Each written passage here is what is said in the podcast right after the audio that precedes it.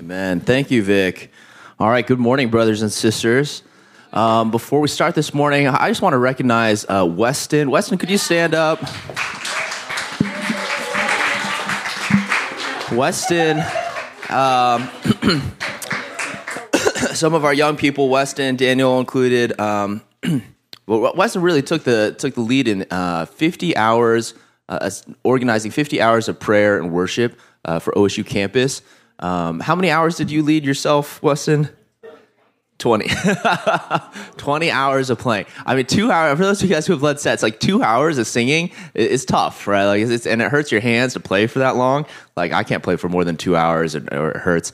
Weston, that's also true. Thank you, Thank you. Uh, well, that's a humbling reminder. But, uh, Weston led over the, over the weekend 20 hours by, uh, on his, sometimes by himself in a room. Um, yeah, even with nobody watching um, and nobody there, but except for Jesus. So, uh, really moved by that, and uh, just really, I, I, know a lot of people, various ministries and churches uh, joined in, um, and uh, really united a lot of different college students. I mean, I, I was talking to my sister that they last night were in um, the Union, which is like the big building on campus the students meet in, and there's this rotunda um, that uh, you know we used to actually do some prayer and worship in, and uh, my sister and I remember, and Becca remember some of that um, there.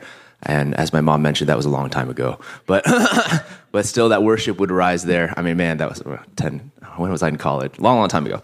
Anyways, so yeah, I just wanted to recognize Weston um, and uh, and Daniel for doing that. All right, praise the Lord.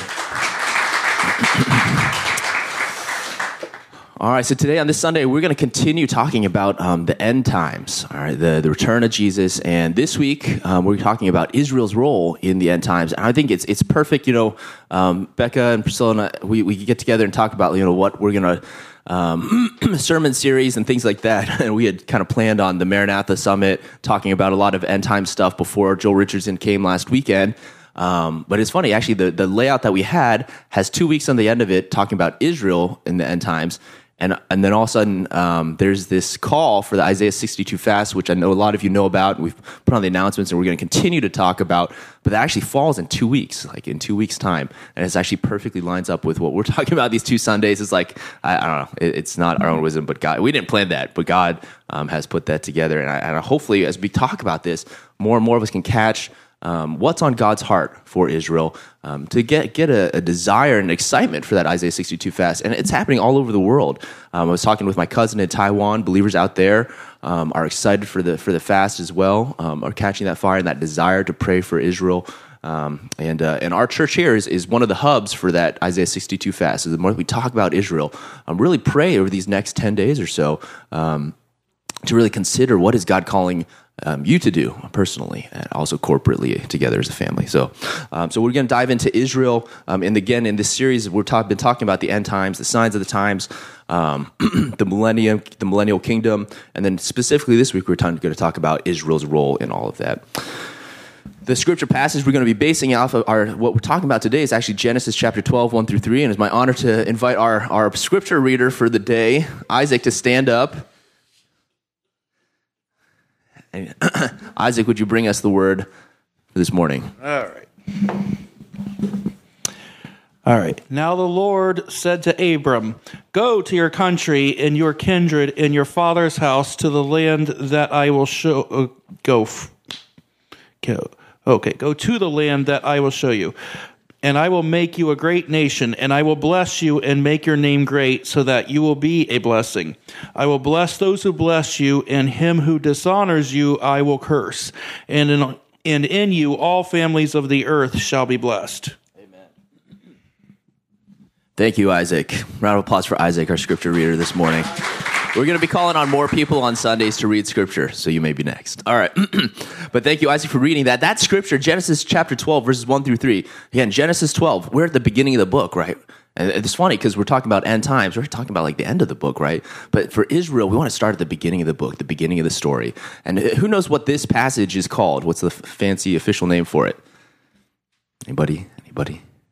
It's the Abrahamic covenant, all right, which is just a fancy way for saying this is the promise that God made to Abraham, all right, his covenant. There's only a few in the Bible, that big C covenant words, and this is one of the earliest, okay? In fact, there's only one, really one more before that, which is the Noah's covenant, and that's the sign of the rainbow. Here is, is the big promise that God gives to Abraham, the forefather of the Jewish people, the Abrahamic covenant. I think it's important to start here when we're talking about Israel's role in bringing about end times world redemption. It actually starts with this promise, all right? This promise that God gives Abraham. And we're going to dive more into it. But again, really, we're, this is talking about Abraham, it's talking about Israel, Israel, the land. Uh, many of us have had the opportunity to actually go to Israel, to the Holy Land, and, and stand in that land. and the nation itself um, as we know it, is not that old, right? 1948, that's not that long ago in the big scheme of things. In fact, some of us here can remember a time when Israel was not, right? Before, born before 1948. So it's really not that long ago that Israel as a nation, as we know it, has come about. Or sorry, 49. Wait, no, for, oh, oh yeah. Okay, maybe not old. Oh yeah. Well, shoot. Okay, I thought for sure that. Maybe nobody here does remember, but there's plenty of people out there that do remember. Okay. Mr. Pawson, our neighbor across the street, he remembers. he remembers that Israel was not, okay? And it's a small nation. I, I think most of us um, who have gone there, at least for myself, the first time I went there, I was struck by how small it is, okay? It's small, it's tiny. You go around and you read these stories of like, oh, they went to the Sea of Galilee. The Sea of Galilee is it's kind of more like a lake, right? Like it's like it's it's, it's small, you know. And then like this mountain or this hill, it you know you go like Mount Zion. You hear Mount Zion. It, it, it's a hill, right? Like it's a hill. You know, here in Ohio, we talk about like, you know, oh, we're going out to the Hocking Hills and stuff like that. Californian people, when they come here, they're like, "What are you talking about? Like that's not a hill. That's like, a, like that's like nothing." You know, to them, it's not nothing compared to the mountains that are in California. the same way when you go to Israel, it's small it's very tiny. In this in this picture here, you can see how Israel compares to New Jersey. Okay, and New Jersey's not even that big, right? It's just a tiny. It's a tiny state. If we compare to Ohio, uh, it's almost half the size of Ohio. All right, so Ohio is about forty four thousand square miles. Um, Oh wait, sorry, fourth. Yeah, yeah, or even even small. I think I might have Ohio's square mileage maybe mixed up there. Anyways, I think it's closer to half. I might have the wrong number square miles there. But anyways, Israel. But we all know Israel, right? Around the world, everybody knows Israel as far as uh, one of the most contended uh, locations in the world, right? People have been fighting over it for thousands of years, thousands of years. All right, Ohio's bigger than Israel by at least twice, if not four times. Uh, who's fighting over Ohio, right? Like you go, if you go overseas, tell people that you're from Ohio. Very few people even know where that is, right? If you went to China, talked about Israel, people know where that is, right? It's been said Jerusalem has been called the most fought over city in history, and yet it's such a small place. Why? Why? Because it's a spiritually important place. Not that Ohio doesn't have promises over it, not that Ohio is not a spiritually important place, but not like Israel, right? There's not 4,000 year old prophecies about Ohio, you know, but there are about Jerusalem. There are about Israel. and that starts with that Abrahamic covenant, and that ends with the end of the story, the story that we've been studying, the story that we're reading about, the story which our hope is tied up.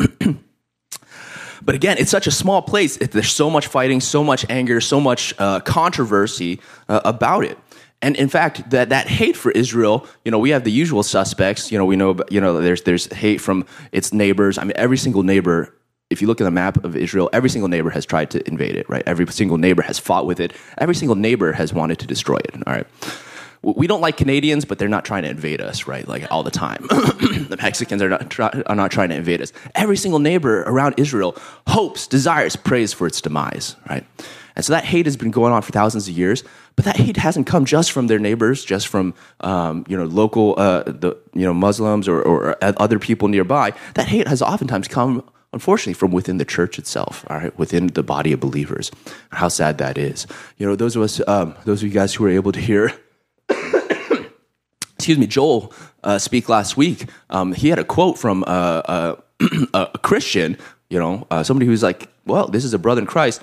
If that quote was talking about how much um, the Jewish people uh, ought to be wiped out. It, it, was a terrible quote. I'm trying to find it. I, couldn't find it. But there's, here's another one in, in, a book I read recently. This is a famous Reformed theologian, Lorraine Boettner. We should point out further that those who today popularly call Jews are in reality not Jews at all. Legitimate Judaism as it existed in the Old Testament era was a divine origin, had very definite content of religious and civil laws, priesthood, ritual, sacrifice, temple, Sabbath, etc. But with the destruction of Jerusalem and dispersion of the people in AD 70, that system was effectively destroyed. It has not been practiced anywhere in the world. All right?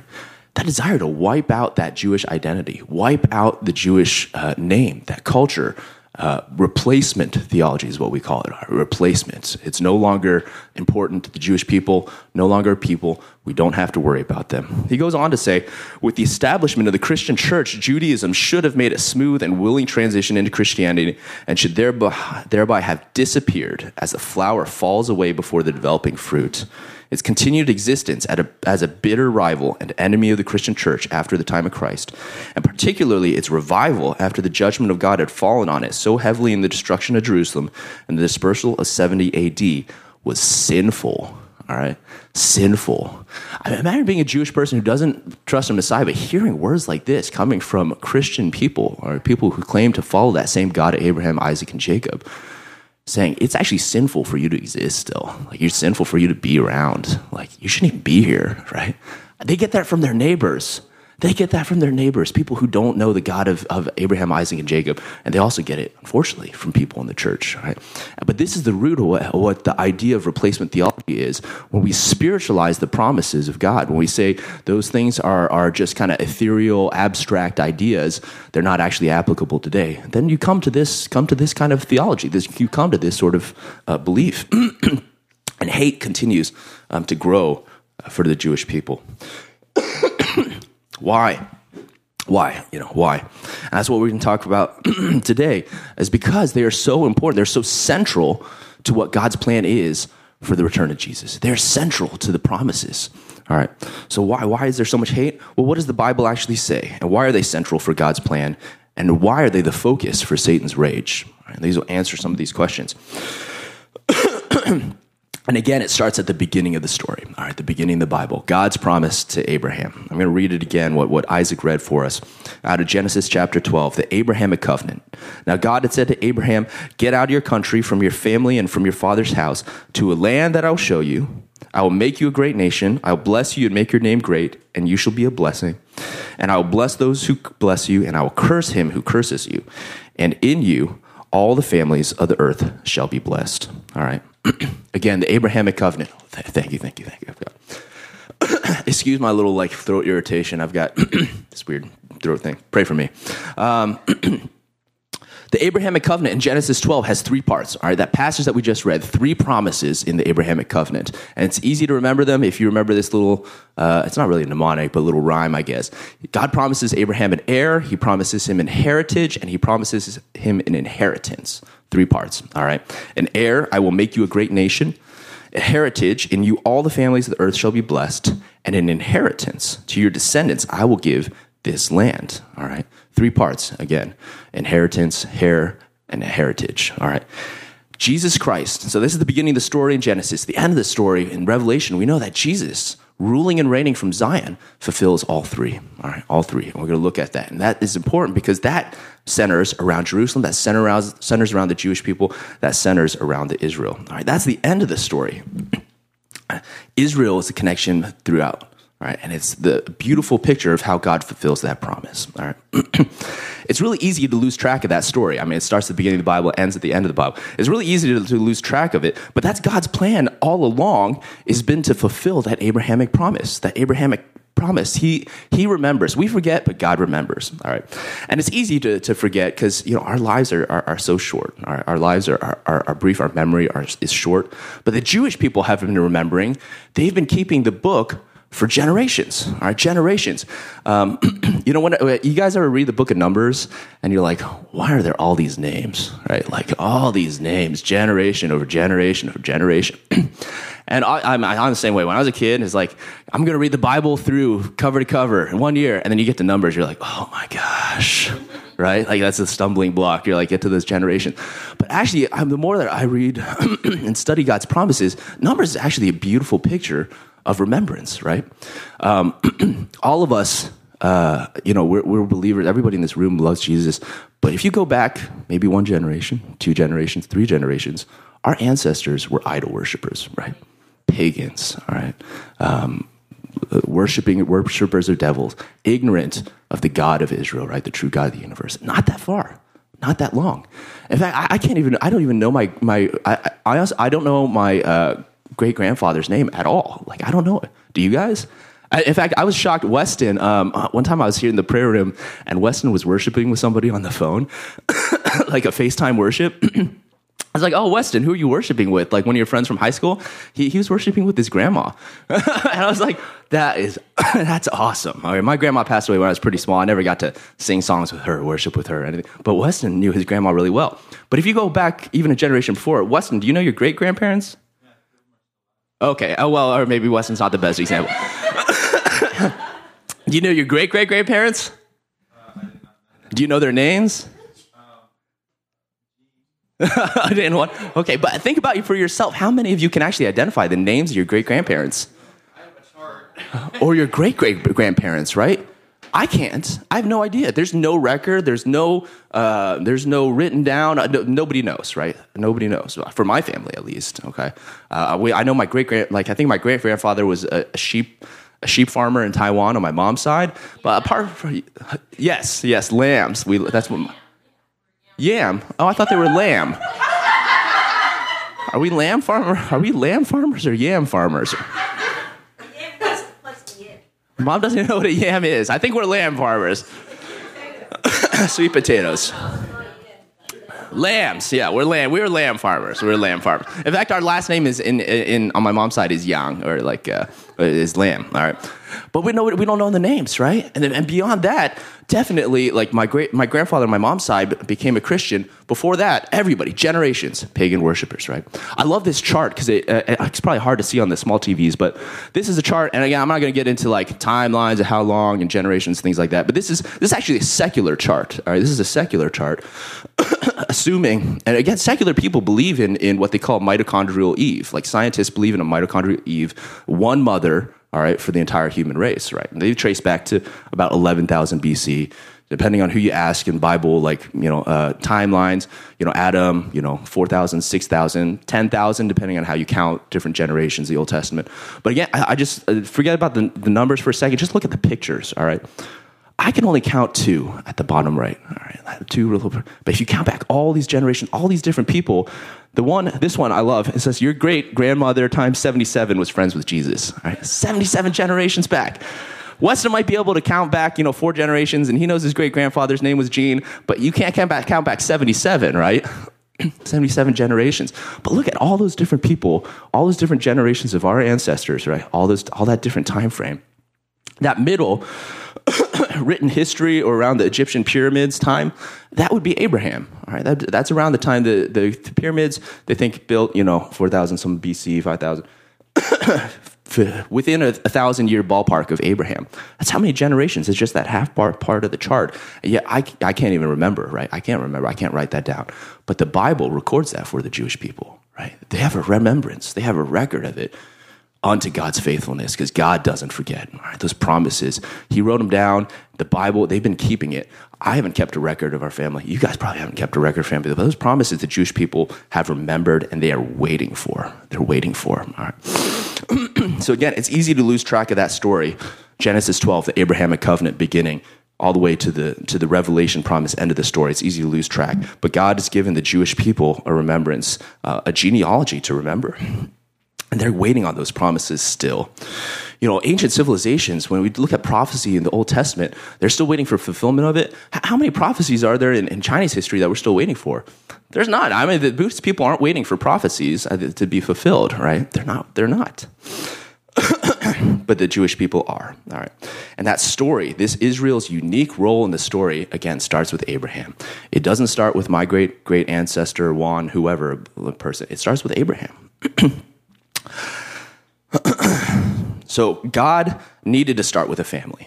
He needed to start with a family to fulfill that promise, and he chose Abraham. He chose Abraham in that decision that the promises he gave to him have lasted are till this day and will last until the end of the age. And that's what he promised. All right.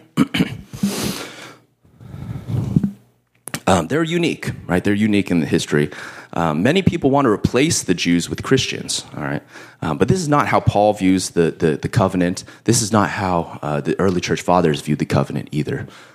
Oh, this is kind of just a slide kind of in tying in with that. But if you think about like how many different ancestors you have, like the craziness of, of, of it, you just go back like four generations uh, and it's like 64 people that like are your great grandparents, right? That exponentially grows.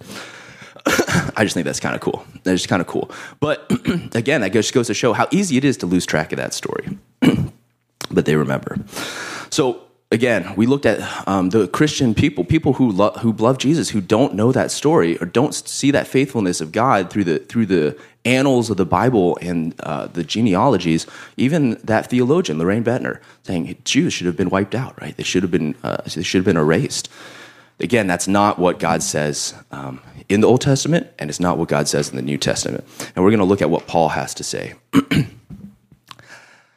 Paul writes ex, uh, explicitly about the Jewish people and their continued role. All right, and Paul is the one is the theologian from which we have the most writing in the New Testament. He he sculpts our modern theology the most of any writer in the New Testament, more than any of the other apostles.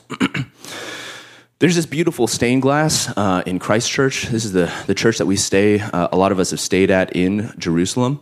Uh, there's this beautiful stained glass in their chapel. And it's probably hard to see, but if you look closely at it, it's actually an image of, of what Paul describes as, as um, in Romans. But this is the root of the tree, all right?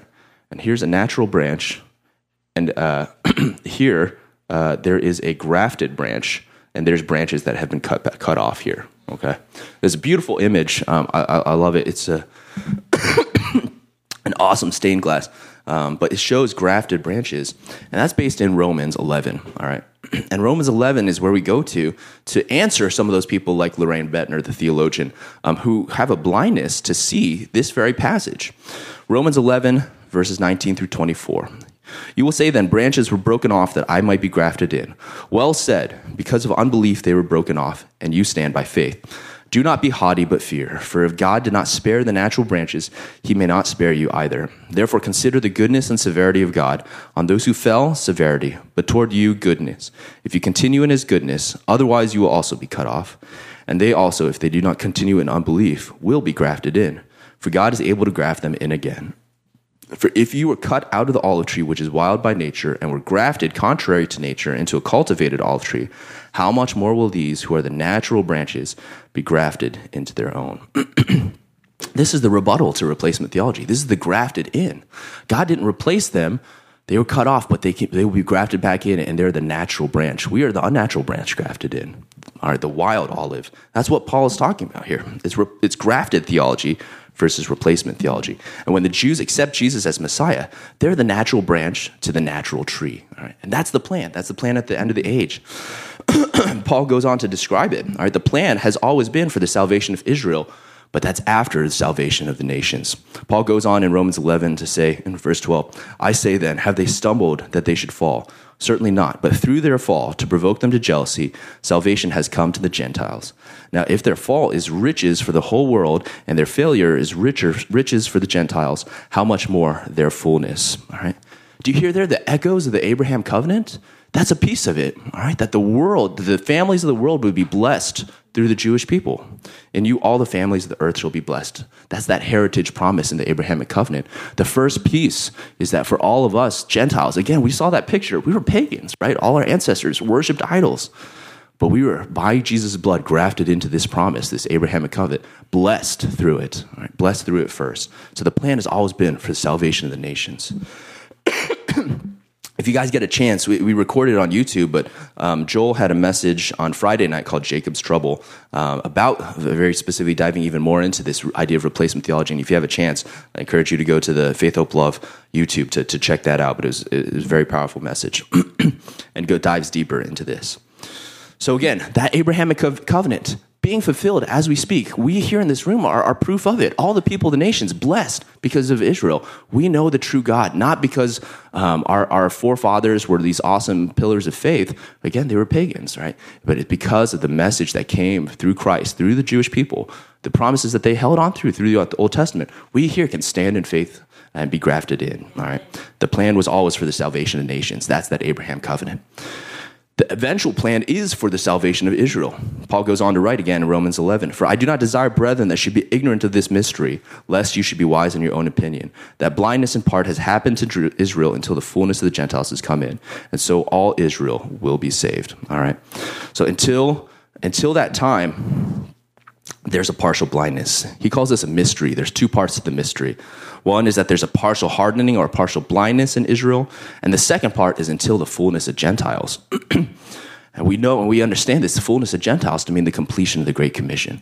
I mean, guys, we live in an awesome and amazing, unique time, right? We already talked about how Israel existed 1948, right? This is a unique time where this first generation to see the nation of Israel reborn. We're also in a unique time where the Great Commission is reaching all the ends of the earth, right? We have the internet, we have translators, Bible translators think that they'll have translations within our lifetime for all the different languages, right? To reach all the all the unreached people. We could see the, the finishing of the Great Commission. I think we will see the finishing of the Great Commission in our lifetime. That's the keys. Those are the two pieces of this mystery to unlocking and removing that blindness and the plan for eventual salvation of Israel. And Paul just says it simply all Israel will then be saved. That's always been part of the plan, right? Again, going back to the Abraham covenant, all the nations blessed, and then God is also promising Abraham he's going to have an heir, All right, He's going to have an heir. and when God makes a promise, he keeps it.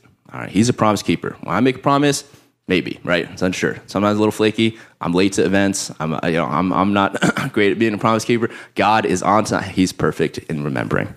The Old Testament, um, there's this word, uh, olam uh, for everlasting. Right? It's an everlasting covenant.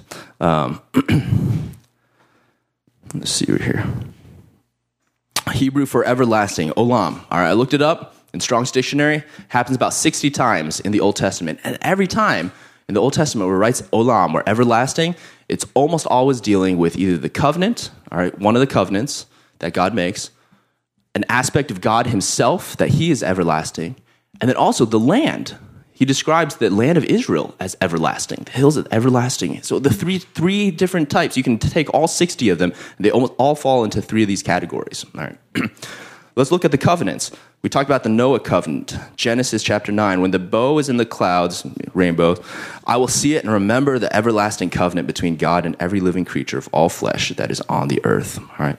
The Abraham covenant, we read, and this is an extension of it, Genesis 17. I will establish my covenant between me and you and your offspring after you throughout their generations for an everlasting covenant, that olam, everlasting, to be God to you and your offspring after you. To David, he makes a covenant. 2 Samuel 23. David describes it For does my house stand so with God? For he has made with me an everlasting covenant, ordered in all things and secure. For will he not cause to prosper all my help and my desire? Everlasting, that olam word. And the other aspects of it are again that God calls himself everlasting. He says, I'm everlasting, everlasting to everlasting. The psalm, the writers of the psalm say, God is everlasting to everlasting. He's a faithful God. All right, well, if we believe that, we cannot call God everlasting and faithful and then say, well, his everlasting covenants aren't actually so everlasting. He's everlasting and faithful, but actually these promises that he made, mm, not so olam, right? They're temporary. We don't do that with the other covenants either, right? We don't look at the Noah covenant and say, well, you know, uh, it's actually fulfilled, and uh, you know there might be a flood next week because he could do it. You know, not an everlasting covenant, but we do that with the Abraham covenant. We do that with the Davidic covenant in the church. Sometimes we say, well, it's it's not an everlasting covenant; it's already been fulfilled, right? No, it's everlasting. It's forever. There's no fulfillment. It's everlasting.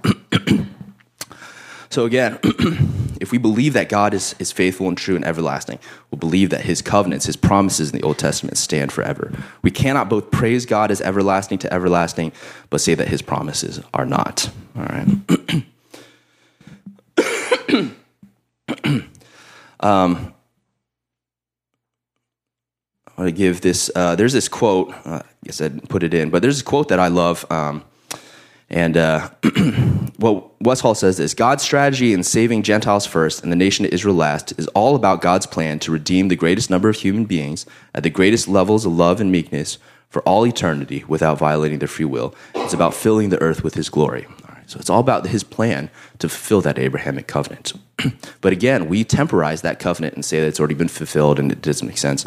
Um, but there's a, a, famous theologian, Robert Jamieson, in the 1800s, who says this, and I, I love his quote. It's about the Jewish people and how, as a church, we oftentimes do replace them in our thinking.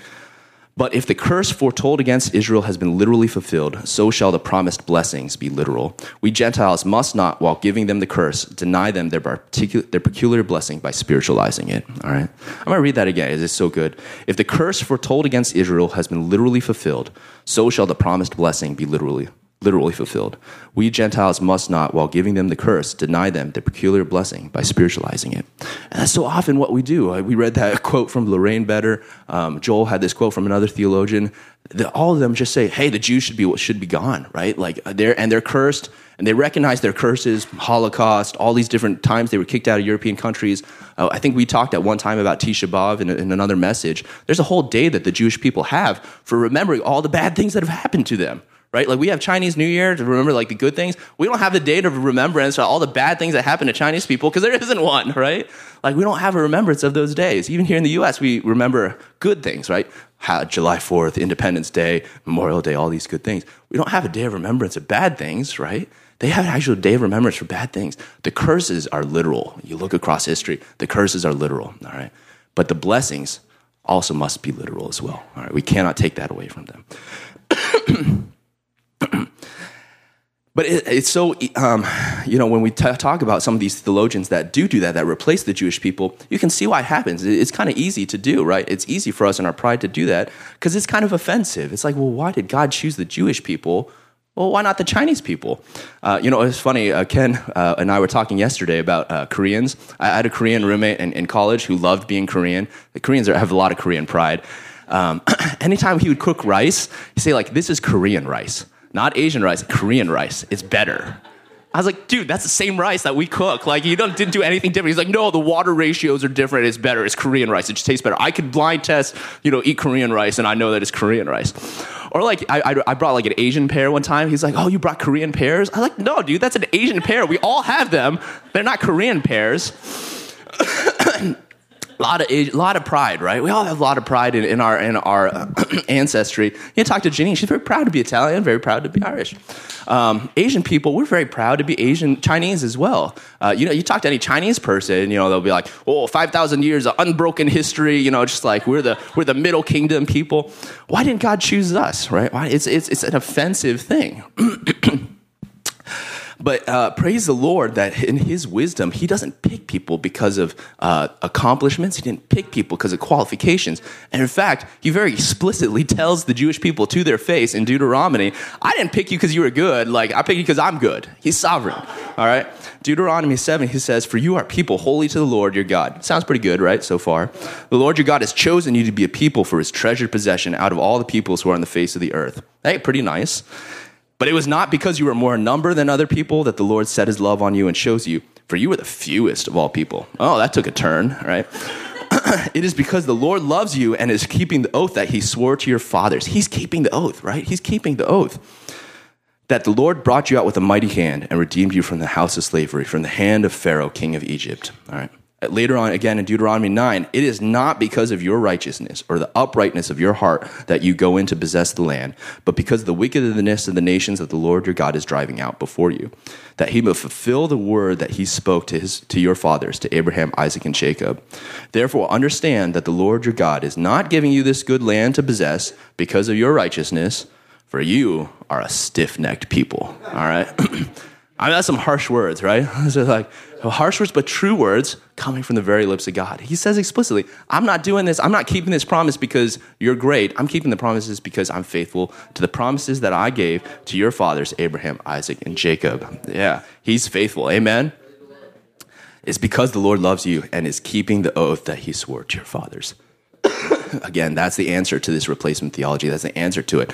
It's answer to our offense at saying, why the Jewish people? Like, again, they haven't been that great and they haven't been perfect. I mean, they have persecuted the church. There's this perfect, you go to, I mean, we've talked, you go to Jerusalem, I, it's not like they're like, oh, super excited to see you there, right? Like, as, as Christians, uh, they're, they're not that happy about it either.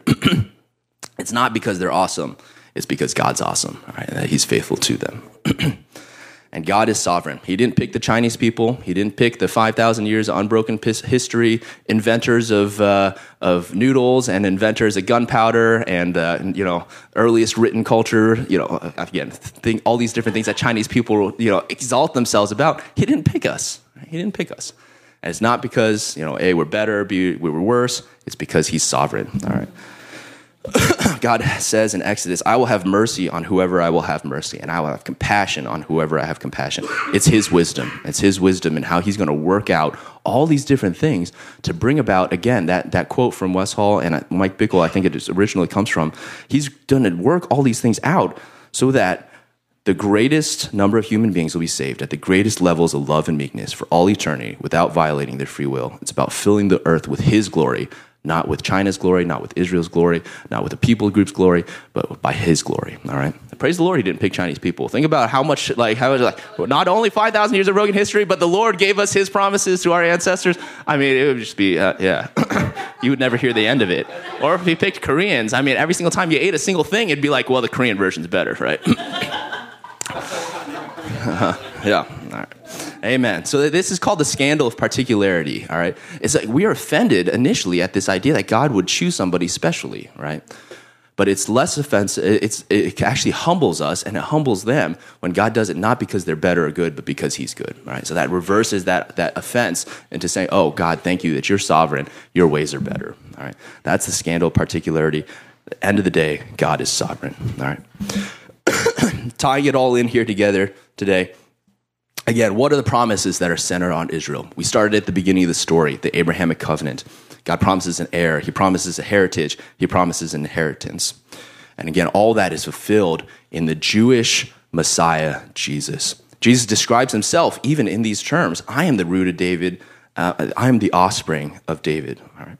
The Davidic covenant, the promise to David, is actually uh, uh, an even more focused um, promise of that Abrahamic heir God promised to David that the Messiah will rule from David's throne in Jerusalem, the city of the great king that Jesus describes.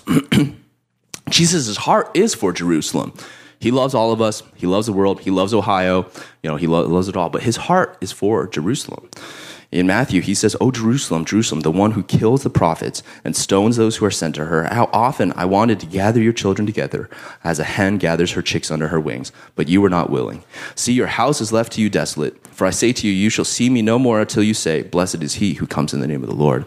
He didn't say that about Columbus, right? He said that about Jerusalem. Right? His heart is for Jerusalem. The promises and the fulfillment, what his heart is desiring, is to rule and reign in Jerusalem that fulfills the promises to David, the promises to Abraham. and that is why Jerusalem and Israel is at the focus of the world and the rage of the nations and the rage of Satan. Jesus knows those promises. Jesus has made, Jesus made those promises, right? Those are his covenants from God. Like he's he is going to fulfill them. Satan knows that too, right? And so Satan's focus of hate and rage and anger in the nations is towards the Jewish people. it's described, and Jerusalem is described as this focus in Zechariah 14. Behold, the day of the Lord is coming, and your spoil will be divided in your midst. I will gather all the nations to battle against Jerusalem. The city shall be taken, the houses rifled, and the women ravished. Half of the city shall go into captivity, but the remnant of the people shall not be cut off from the city. There's bajillion other passages in the Old Testament about this. All right? Uh, Jerusalem is the center. Israel is the center. It's the centerpiece for where the war is happening. It's where the promises of Jesus, he said, I'm going to rule and reign from Zion. And Satan says, I'm going to do everything to stop that. Right? And that's why all the focus is into that tiny little nation that's less than the size of Ohio, that that city fought over for so many thousands of years. That's why, because of the promises that are here in the Bible and God's plan. It focuses and it centers on the physical land of Israel, that heritage, that inheritance that God promises to Abraham. and it continues to grow in our time. I, I, just picked this up off the news. Like I just did a random Google search, like you know, anti-Semitism. This popped up. This is just last week uh, from PBS News. Anti-Defamation League reports dramatic rise in anti-Semitism in the U.S. I didn't have time to re- like just copy paste all the different news articles. You could look at them all, right? You just just a quick Google search. Anti-Semitism, hate for Jewish people on the rise, right? and it'll continue to rise. Jesus promises it. Jesus in all the Olivet Discourse says, A time is coming more terrible than any before. There's nothing like it before. All right, a time is going to be coming that is worse than any before. That's a huge statement, right? Because we look back on all these terrible things that happened. A lot of us have had a chance to go to Holocaust Museum, and, and every time I go, it's just, you just weep, right? The terribleness that happened.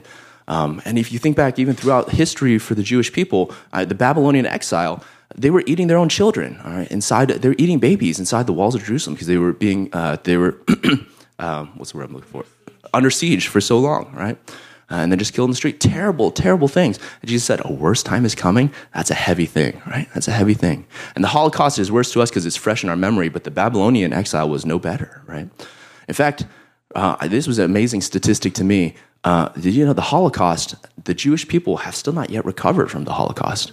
There are less Jewish people now than there were at the beginning of the Holocaust. The pop, the population has not yet caught up. You look at that graph. So that graph can grow, grow, grow. 1939 Holocaust, boom. You know, almost a third of the Jewish people wiped out instantaneously. Now, 2014, you know, we're in 2023. The number has still not even reached back. That's how devastating that was. And Jesus says the worst time is coming. We better be ready, right? We better be ready. We better know the scriptures and know what's coming. Satan knows that the church has not replaced the Jewish promises. How much more do we, should we be convinced and know that we have not? All right. So, what should we do? How do we respond? How should we pray? You know, Joel gave us um, a lot of uh, really good points to pray for. Um, I asked Becca to come back up and play, but I want to enter into a time to actually respond to the Lord for these things. Joel gave us a list of, of things that we can do uh, in one of his messages. And again, I, I, recommend anybody to go check out the YouTube uh, recording from um, uh, the, the message on Friday night. We were really blessed to have him. If you didn't get a chance to, to listen to him, go just look up the Maranatha Summit. Um, but how should we pray? And, and Joel gave us a lot of really good points. Pray for the salvation of Jews globally. Share the gospel with Jews globally. Pray for the redemption of Israel. Support Israeli security. To advocate and fight the growing propaganda and lies uh, create and provide safe havens, and support Jewish immigration to Israel. And lastly, obey the Holy Spirit. Ask God, what is my role? You know, we talked about at the beginning of this message here that Isaiah 62 fast is coming up in, in less than two weeks, uh, or about two weeks. Uh, this is a global fast, um, not just one ministry. All right, there's tons of ministries involved with it. Uh, it's not just an IHOP thing. This is a worldwide thing. People are catching this vision to pray Isaiah 62. And I think next week we'll talk a little bit more about Isaiah 62. But God's heart to ask the Gentile people, remember that, that slide showed the, the plan has always been for the salvation of nations and then the salvation of the Jewish people. We've received a blessing, right? We've received a, a blessing to be grafted in. Our hearts should not then grow arrogant, is what Paul says. Our hearts should actually turn to the Jewish people and lift up a prayer for them. Right? Paul, his prayer for the Jewish people, he said, I'd be willing to lose my salvation for the Jewish people to be saved. That's a heavy thing. But Paul actually echoes God's heart in that. That's God's heart too. Paul's just echoing it. I mean, I love being uh, Chinese slash Taiwanese. I love the Taiwanese people. My heart is for Taiwan. We're actually going on a mission trip to Taiwan next month. I don't know that I'm going to give up my eternal salvation for the Taiwanese people. Like, the, like I, I, I can't say that I would do that. I don't love them that much. But Paul's saying, I love the Jewish people, my people, the, the, the promised seed of Abraham, the, the physical descendants of the promise. I love them so much, I would be willing to, to, to uh, give up my eternal salvation for them. Wow, that's huge. That's huge. Let's join into that heart and say, God, what is on your heart for the Jewish people? And pray for them, right? especially in this time coming up that God is calling the world uh, to fast and to pray for the Jewish people. Isaiah, Isaiah 62. We're going to dive more again to next week, but let's just spend a, a few minutes here to, to pray for that.